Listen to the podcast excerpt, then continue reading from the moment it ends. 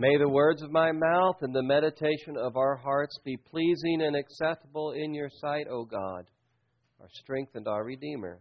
Amen. Well, I was listening for it, but I don't think I heard it. I was listening for somebody to chuckle or to laugh along with Sarah. Okay. You did. Okay. I was listening, but I didn't. I, I thought maybe there was somebody stifling a, a laugh. Um, when she overheard the Lord tell Abraham that she was going to have a son in her old age. It says that Sarah laughed to herself. I want to talk about the story from Genesis 18. And you can understand why Sarah laughed. Um, it says that Abraham and Sarah were old and they were advanced in years. And then the previous chapter tells us exactly how old they, they were. Abraham was 100 years old, Sarah was 90. And so I, I think that the writer wants us to kind of chuckle along with Sarah when she hears God's promise that she is going to have a son. Now, I did a little bit of digging. The oldest mother on record to conceive naturally was a British woman. Guess how old? She was 59 years old. She conceived naturally. And in typical English understatement, her husband said, this came to us as something of a surprise. something of a surprise. now, the world's oldest verified mother who can prove her age with a birth, a birth certificate. There's lots of claims that I'm the oldest mom, but this one could show the birth certificate. Um, she was on fertility treatments, and she was 67 years old and gave birth to twins. Bless her heart. And her and her husband and their family.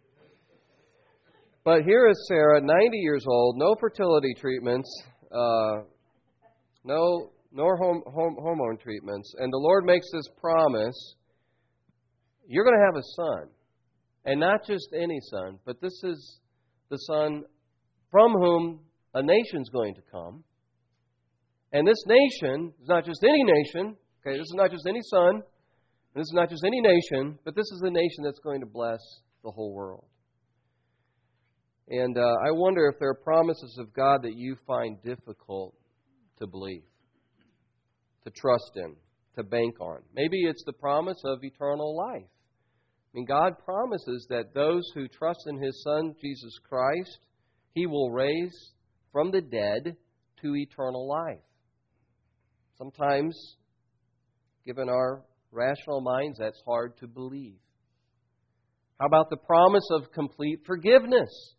God promises that those who come to His Son in faith have been completely forgiven. If you're in Jesus Christ, you are a new creation. Old things have passed away. Behold, all things have become new. Um, completely forgiven, no matter what your past, through Jesus Christ. Sometimes that's a, a hard promise for people to believe. How about this promise of a new heaven and a new earth that Jesus makes, that God makes rather, in, in the book of Revelation? God promises his people a new heaven and a new earth, a new Jerusalem, a holy city, where God will wipe every tear from their eye, and he will dwell with his people. So I wonder today are there promises that you hear God making in Scripture that you find hard to believe? What we see in this story of Genesis 18 is, is a God who meets his people with promises. He makes promises to his people, and then he works to create faith in those promises. And that's what I want to talk to you about this morning. How God makes promises and works then to create faith in his promises. And the first thing I see here, or want to point out here, is that this promise of God comes to Abraham in the context of fellowship in the context of fellowship. The Lord makes a special appearance to Abraham, says in verse 1. The Lord appeared to him by the oaks of Mamre as Abraham was sitting at the door of his tent in the heat of the day. He didn't want to be out working. We can understand that here in St. Louis. He didn't want to be out working in the hot, humid day, so he's sitting at the door of his tent. He lifts up his eyes and looks, and beholds, three men were standing before him. Now, Abraham, I don't think at this point has the full picture of who this is, but He's had interaction with God before. He's had miraculous sort of things happen in his life. So he has an inkling that the Lord is at work here in a special way, that, that God is here present in some way. And so he bows uh, to the earth when he sees these three men. And um, I think what's happening here is that you have a, an, a, an appearance of the Lord, what's called a theophany, and two angels are accompanying the Lord. And uh, some people take this to be a, a, manifestation of the Trinity, and that's okay too. Uh, historically, theologians have, have said that. But I think what we have here is a, a, a miraculous appearance of God along with two angelic beings. Because later on in the narrative, you read the story, uh, you see there's a distinction between the Lord and these two men.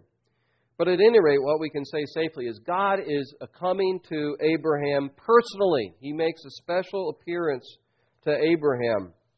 And then look at Abraham's response. He responds with hospitality to the Lord. He wants to have fellowship. Abraham wants to have fellowship with these divine guests. And so he says, Oh Lord, if I have found favor in your sight, and I love this line, do not pass by your servant. Don't pass me by. And so Abraham shows great hospitality. He says, Let's just have a little at first, he says a little water and some bread, but then he puts on a royal feast. Okay, Sarah, start making some cakes. Okay, let's get the calf and let's get that prepared. Young man, go ahead and get the calf, and then we'll have curds and milk, and, and we'll lay this feast before our divine guests. And this is really a feast fit for kings. In this context, this is a royal feast that Abraham is putting on. He wants to have fellowship with the Lord. You know, meals mean relationships, don't they? Meal, a meal is a place of fellowship. And today's Father's Day, a lot of fathers are going to gather around the table with loved ones and have fellowship. So meals mean relationship, fellowship. In the Bible, it's the same thing. You see it over and over again. And in the ancient Near East, in this context, oftentimes a covenant, an agreement between two parties, was sealed with a meal. We see that in the Old Testament. For example, at Mount Sinai, after God gave the law to Moses, I never noticed this before until I studied this week, but after God gave the law to Moses, the people confirmed the covenant. They said, Yes, we, we, we will obey this law. And then it says they had a meal in the presence of the Lord. Exodus 24 11. They beheld God and they ate and drank. They were ratifying this covenant relationship with a meal. Another place where we see a meal in the Old Testament is as part of the Levitical code, part of the sacrificial system. One of the offerings, one of the sacrifices that the people of God would offer is the peace offering. They come into the, the, the presence of the altar. They present their offering on the altar in the presence of the, of the priest. But then they would sit down in the presence of God with guests and they would have a meal. And that was a way of saying, no, this relationship with God has been reestablished. We've been forgiven through the sacrifice, and now we're going to celebrate that forgiveness and this relationship that's been restored through a meal. So meals are very significant. Of course, we think of Jesus at the Last Supper, and this is what we, we reenact each Sunday. We, we reenact a, a covenant fellowship.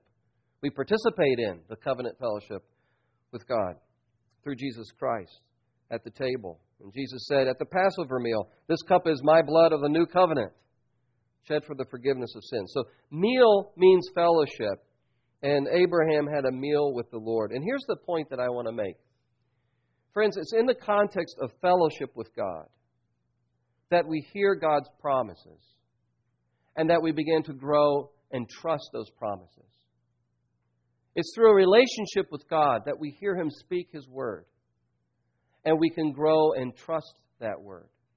Apart from the fellowship, apart from the relationship, it's not a surprise that people don't have a sense of the promises of God or hope in the promises of God because the fellowship, the relationship's not there.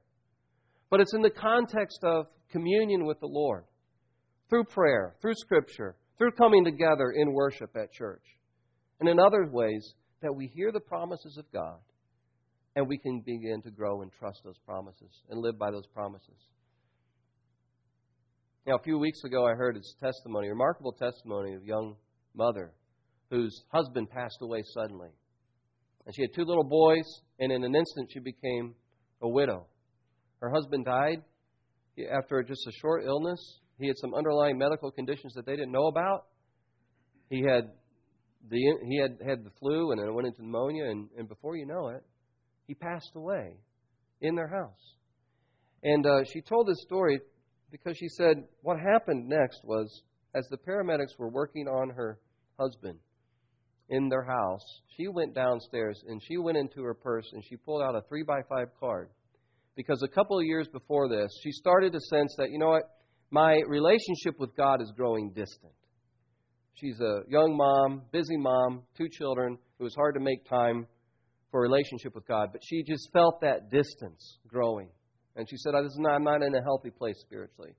So one of the things she began to do to, to hear God's promises again in her life was to write down some scripture. She'd go through the Psalm and, and Psalms, and, and, and uh, every day she'd write a scripture that spoke to her, and she put it in her purse in this Ziploc bag, 3 by 5 index card. And that very day, she's in, in her house as the paramedics are working on her husband, and they come down and they say, we, We're sorry. We, we did everything we could. He's gone. And she pulled out the scripture card, and it was the scripture for the day My help comes from the Lord, maker of heaven and earth. And she said, I just kept saying it over and over and over again. There's the promise. My help comes from the Lord, maker of heaven and earth. And she said, In that moment, I had this supernatural peace that I can't explain. Yeah, it was difficult the days afterwards, but I went through the difficult days with that promise, with that hope. God's going to help us. God's going to help me and my little boys. And she has a testimony about how God did that in her life. But that's the point I want to make, friends. It's in the context of fellowship with God. Lord, don't pass me by. Lord, you're, you're the one who makes these promises. And so I need to live by these promises. I need to live with this hope. So don't pass me by. And reaching out like Abraham did, to have fellowship with the Lord. So the promise comes in the context of, of fellowship. And, and I wonder, and I thought about this in my own life, do I have the heart of Abraham in this? Of saying to the Lord, don't pass me by. I'm going to make more space. I'm going to make more time to fellowship with you so I can hear these promises and claim them for my life. So that's, that's, that's one of the ways that God's teaching us here how to live by His promises. We, we have fellowship with Him. And then the second thing that I want you to see here is something really simple that God says. And uh, it's in verse 14. The Lord said to Abraham, What's so funny? Why did Sarah laugh and say, Shall I indeed bear a child now that I am old? Here's the thing I want you to take away here. Is anything too hard for the Lord? Nothing's impossible with God. I mean, it's very simple but very logical. If you believe there's a God, right? If you believe that there's a God, and last week we, we read the creation story. If you believe that behind the universe there's a God who created all this, who created life, who is the source and origin of life, then it's no problem for God to create life in a barren woman.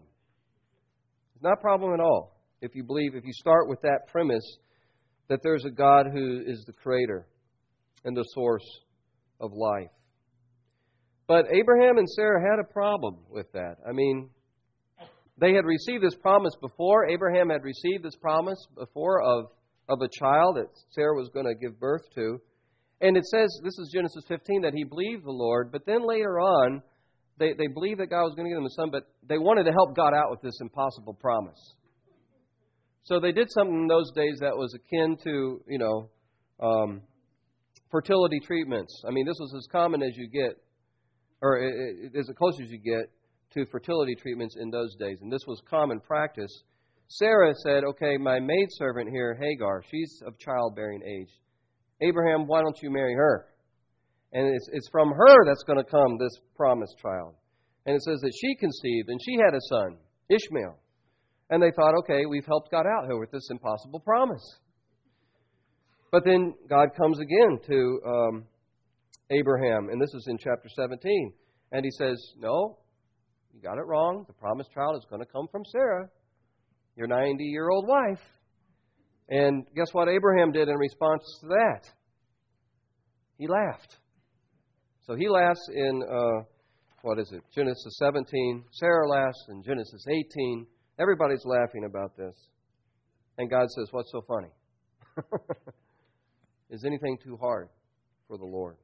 You see, if you do, if you start with this premise that there's a God who created the universe, and there are good reasons to believe that, by the way. And I like to quote, me, maybe you've heard me say this before, I like to quote the Nobel Prize winning physicist, Sir John Polkinghorne, who made this point. He said that the first three minutes of the universe, everything had to be so precise.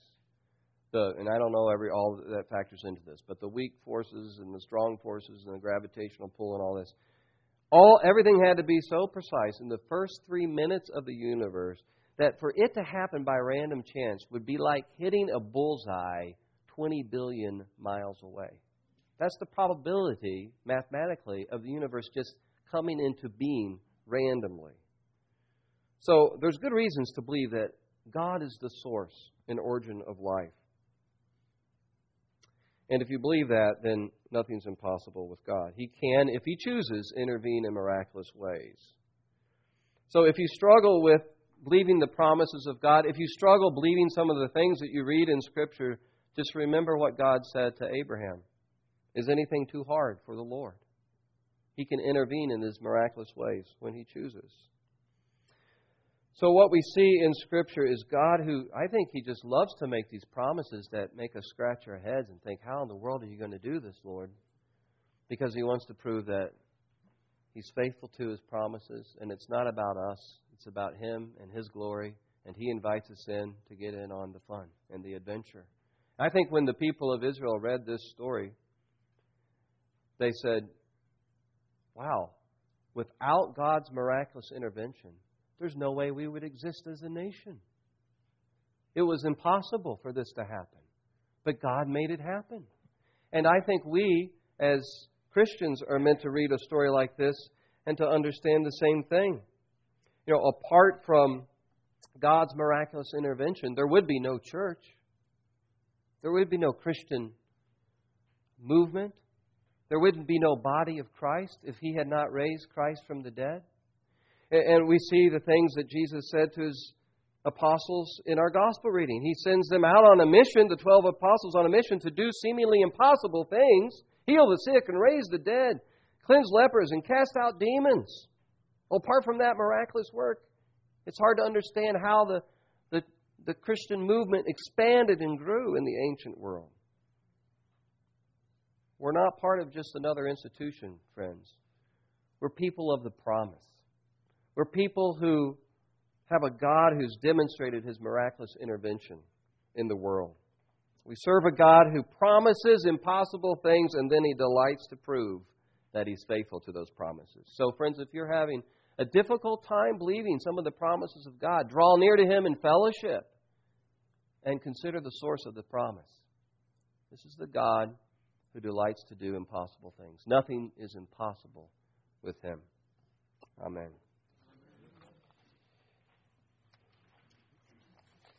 Friends,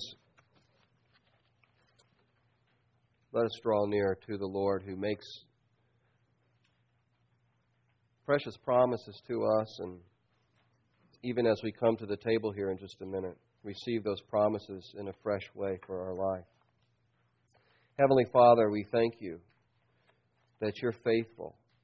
We thank you for your promise to Abraham and the nation, the people of Israel from whom came the promised Messiah. And in him is our hope and our joy. Help us as your people to live by the promises you've made. Help us to walk by faith and not by sight, and to trust you more and more in our lives. In Jesus' name I pray. Amen.